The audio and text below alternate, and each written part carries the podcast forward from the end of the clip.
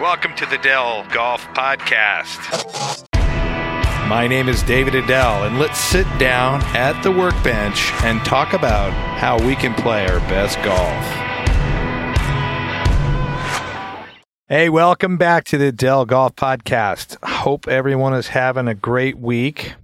One of the number one issues in putting is aim bias.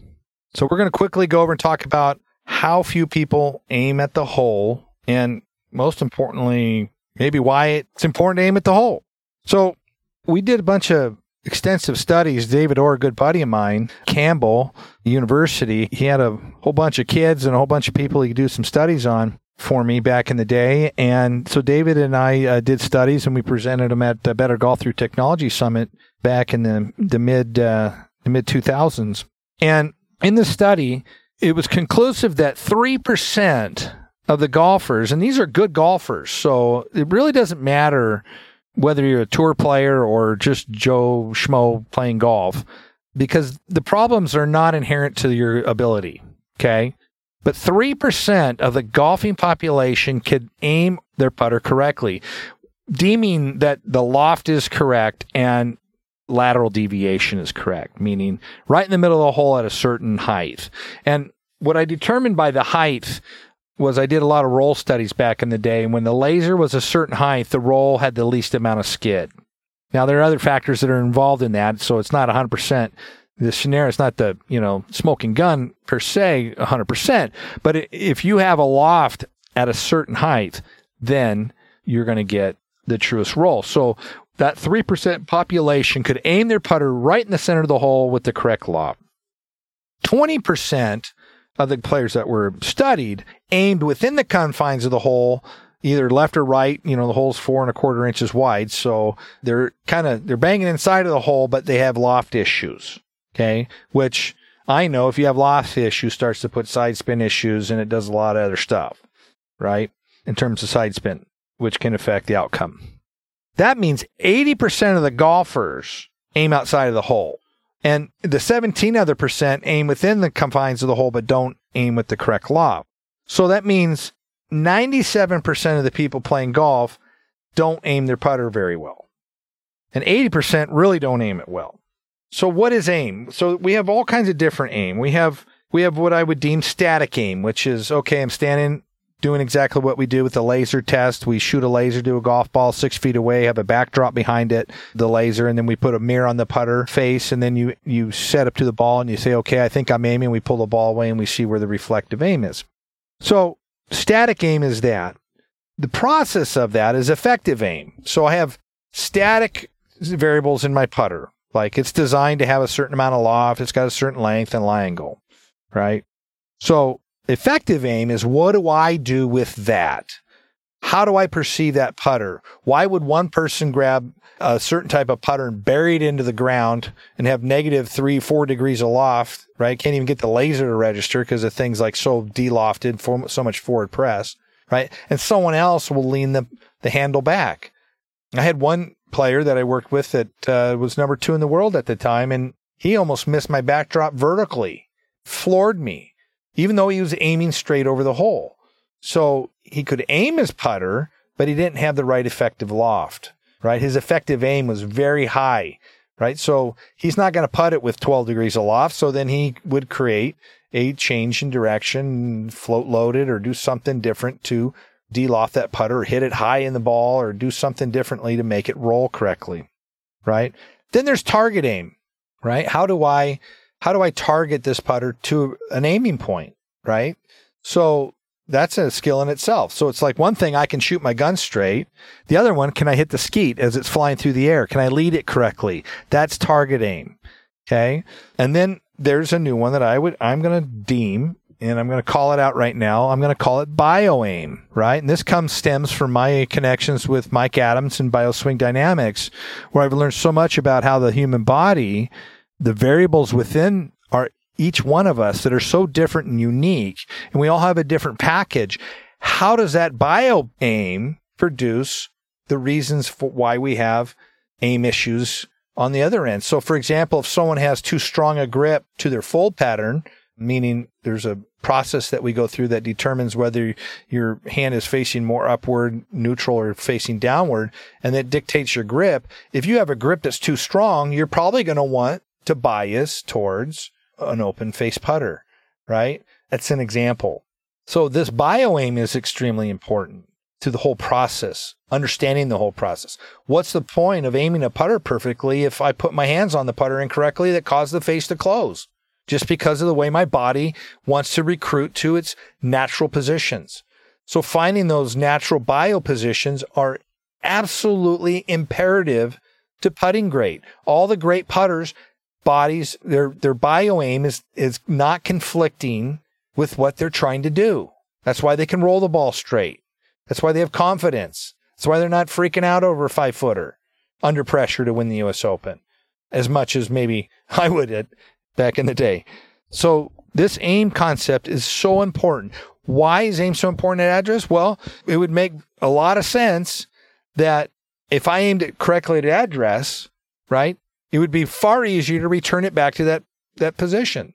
You could have path issues, right? As long as your face is pointing at, at the target line at impact, the 94% of its direction will come from where the face is pointed at impact. So Billy Mayfair, he cut across it, right? He had what would be deemed as not a good stroke, but the guy made a lot of putts, won a lot of golf tournaments, right? And then when he tried to fix his path, right, it messed up where the face was and he wasn't the same putter, right? So, so path, yeah, path's important. But if in your path, you can return the putter back to the same position it was at address and that putter's aiming, man, you'll make putts. So if we can fix through your bio aim, the lie angle of the putter, which matches your slot, and I'll talk about that in another podcast, you know, path issues come from, from slot problems, meaning that your bio alignments aren't matching what you should be doing. You're in the wrong slot and your body's recruiting to a different slot, right? Which is affecting the path of the putter, which ultimately could be affecting the aim of the putter. Could it's going to be affecting dynamic aim, right? What's the putter doing space, time, and motion? Dynamic aim.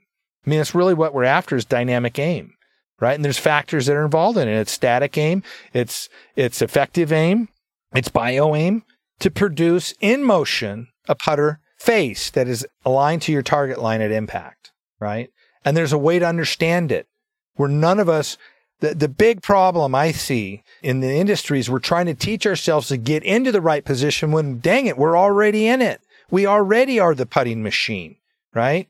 We have a perceptive system that produces aim, right? Why a putter looks open or closed to us. That's a perceptive process. It doesn't match anybody else's other belief. This is how you feel about what you're looking at. And You go, oh, that putter looks open to me. I got to close it. In reality, now it's aiming left, but it looks square to you, right? That's what we fix in the fitting process is that the processes that make you aim your putter, right? Then there's, there's scenarios of fitting it correctly to get the right loft. Why are you burying the face in the ground? You're trying to take something away or you're trying to add you know, people that lean the handle back are trying to close the face. People that are burying the putter in the ground are trying to take away left aim, right? And meanwhile, they're creating a vector that's going right or left or creating some other squirrely stuff, right? Just because of the perception. So by fixing that concept of perception, you know, I'm not taking your perception and saying you got to think like me. I'm saying you have your own perceptive system. Let's build a putter around that. Now, it may not match what you think you like the look of. I get that all the time. It's like, oh, I don't like the look of this putter. I go, yeah, but you aim it perfect. And the one that you like, you aim 16 inches left of the hole. So you can't tell me, yeah, I like this one, but you know, it's like, you know, someone with heartburn eating jalapenos and ghost habaneros. It's like, yeah, I like the taste of them, but yeah, I pay, I pay the price for 10 hours, right? That's what you're doing with putting. If you're picking a putter for its aim based on how cool you think it looks or how much Bill thinks your putter looks good, right? But you can't putt with this because it doesn't aim good right? And it may not have dynamic aim because because in the process it doesn't have torque balance. So the face is flying all over the place due to changes of direction, toe hang, and acceleration. So dynamically it's not aiming, right? Now you got you know, you don't know where to target aim because you got all this junk going on, right? And believe me, speed's part of the aim process too, right? So if you can't control speed, right, how do you know how to put it on that line, right? It's going to change your your aim scenario because If you aim, if you're going to hit it hard, you're going to aim differently. If you hit it soft, you're going to aim differently, right? So speed is a huge part to the whole aim paradigm. Right? It's not cut and dry. It's not just one thing. It's so many factors. And then you then you put the coup de grace on it, which is bio aim, how you're holding the putter, right? What you're using to govern the motion of the putter, whether you're using your shoulders or your arms or both. There's a lot going on. And there's not enough gear effect and and you have to be the most precise with putting than any other activity in the game. You can hit a driver 20 yards left and hit bomb it up there and it's not going to effectively change the score.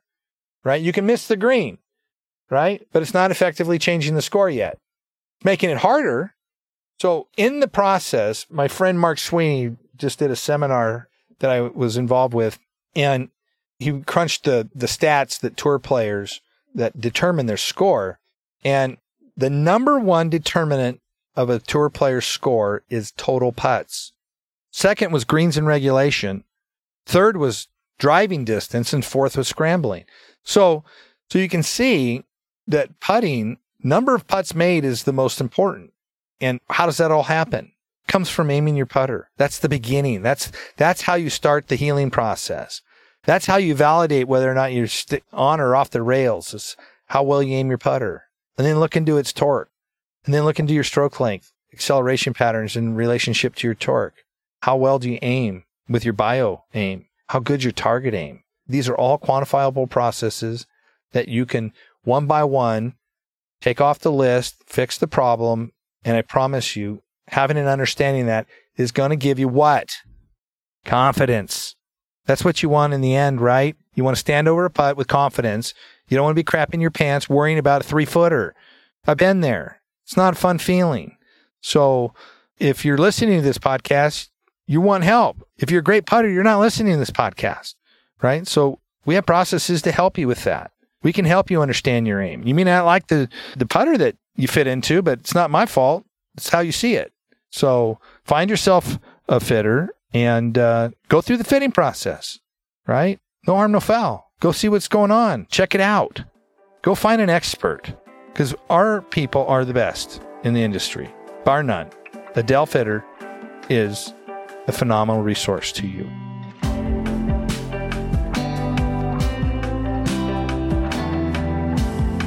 So this next question comes from Dylan, and it is Is it possible for what someone sees as straight or aligned at the hole to change over time? The answer is yes, and there are many factors that could, in my opinion, uh, create that. And one of them is just time and our eyes do change. You know, I'm, you know, I'm 50, almost 53 now and around 45, man, I started, started seeing things differently. My eye strength started changing and, you know, some of that stuff can, you know, definitely influence how you see it. Then we, things that can happen like we change a putter, you know, that forces, it creates a different aim perspective. And then if you go back to your old putter, then maybe that perspective changed that perspective. So it's really that is just something that is person to person. And you can retrain yourself to aim. You can work really hard at it's very difficult to do. It's it's so much easier to change the putter. But yes you can grab a different putter for a little while and that can totally throw off your whole aim perspective. Simple things that can cause a change in aim would be to change a grip I think a lot of us take uh, for granted that a grip is a grip, and that's not true. I did a study. Well, actually, Mississippi State uh, PGM program did a study for me, and uh, I think they had 120 people in the study, and there was a 4.3 inch difference in aim between a flatted grip and a round grip. So that just shows you how much uh, just the grip can make a change, let alone the shape or anything like that. Other things that can influence our aim bias are scenarios like things that we hear about or read or see on TV that make us, for some reason, go change um, the way we set up to a putter or our our putting philosophies.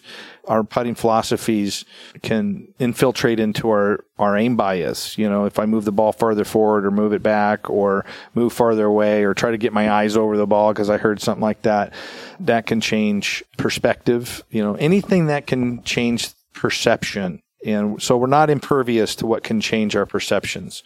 We have a physical hardwiring of how we see things, and then we have a perceptive process of how we deal with what we're seeing. So definitely, so from the time that you maybe were a younger player to getting older, things change. Our philosophies can change that change our perception of where we should aim. You can become enamored with a style of a technique. Like if you thought this player was your, was your player and then all of a sudden you fancy another type of putting motion, your motion, your bias can change that in my opinion. So yes, there's, you know, it's not something that, you know, that we can valid we can assume that we aim perfect every time even you know even if you've done it a long time ago.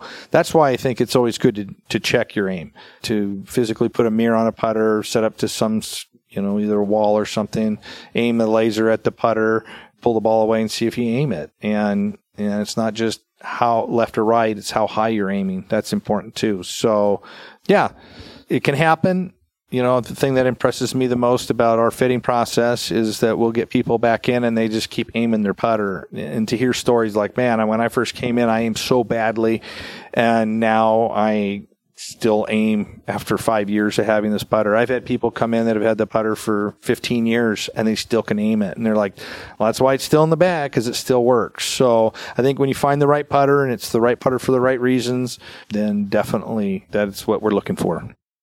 Another factor that I think could seriously change your aim is the weighting of the of your putter. And what I mean by that is sometimes, you know, if you switch to a different golf course that has, you know, a totally different type of green speed, that can definitely change your stroke pattern. And inside of changing your stroke pattern, it could create changes in your acceleration patterns, which change face positions, which ultimately maybe force you to open or feel like you need to open or close or, or change your perspective and how you look at the putter to, to change your, you know, your impact alignment. You know, because as golfers, we generally are going to, you know, change our pattern. and we're going to, we're going to make compensations so that we can make a putt. And if you aim left, then you're going to put in stroke compensations that, you know, open the face, that take it off the incline plane, make it go block out more to the right, maybe shorter to f- harder acceleration patterns and make that toe swing open, things like that. So, so yeah, you know, just because you can f- physically aim it at one at one time, you could physically have you know outside influences that like you know friction values or stimp of the green change how you putt, which ultimately changes how you need to set up, which it can be this, you know, double edged sword kind of a scenario. So yeah, when in doubt, check it. You know, that's why I have a mirror in my house so I can walk out, out of that house looking the best I can look. And same thing with, you know, validate where you aim it. You should, it's something that if you care about the game, you should be checking your putter aim on a continual basis to know that you're setting up and that, you know, if you have a bad putting round, you're like, that wasn't my aim, uh, was maybe my reads, uh, the weighting of the putter, other factors. You know, we always tend to blame the putter, but let's, let's blame the process. I think that's the most important thing, um, is have a, a, concise, a, a very precise process that you adhere to and you know you're set up to be a good putter for a long time if you stick to a really good solid process and you don't let junk infiltrate and you have a good filter system. So i hope that helps. Thanks for listening to this episode of the Edel golf podcast.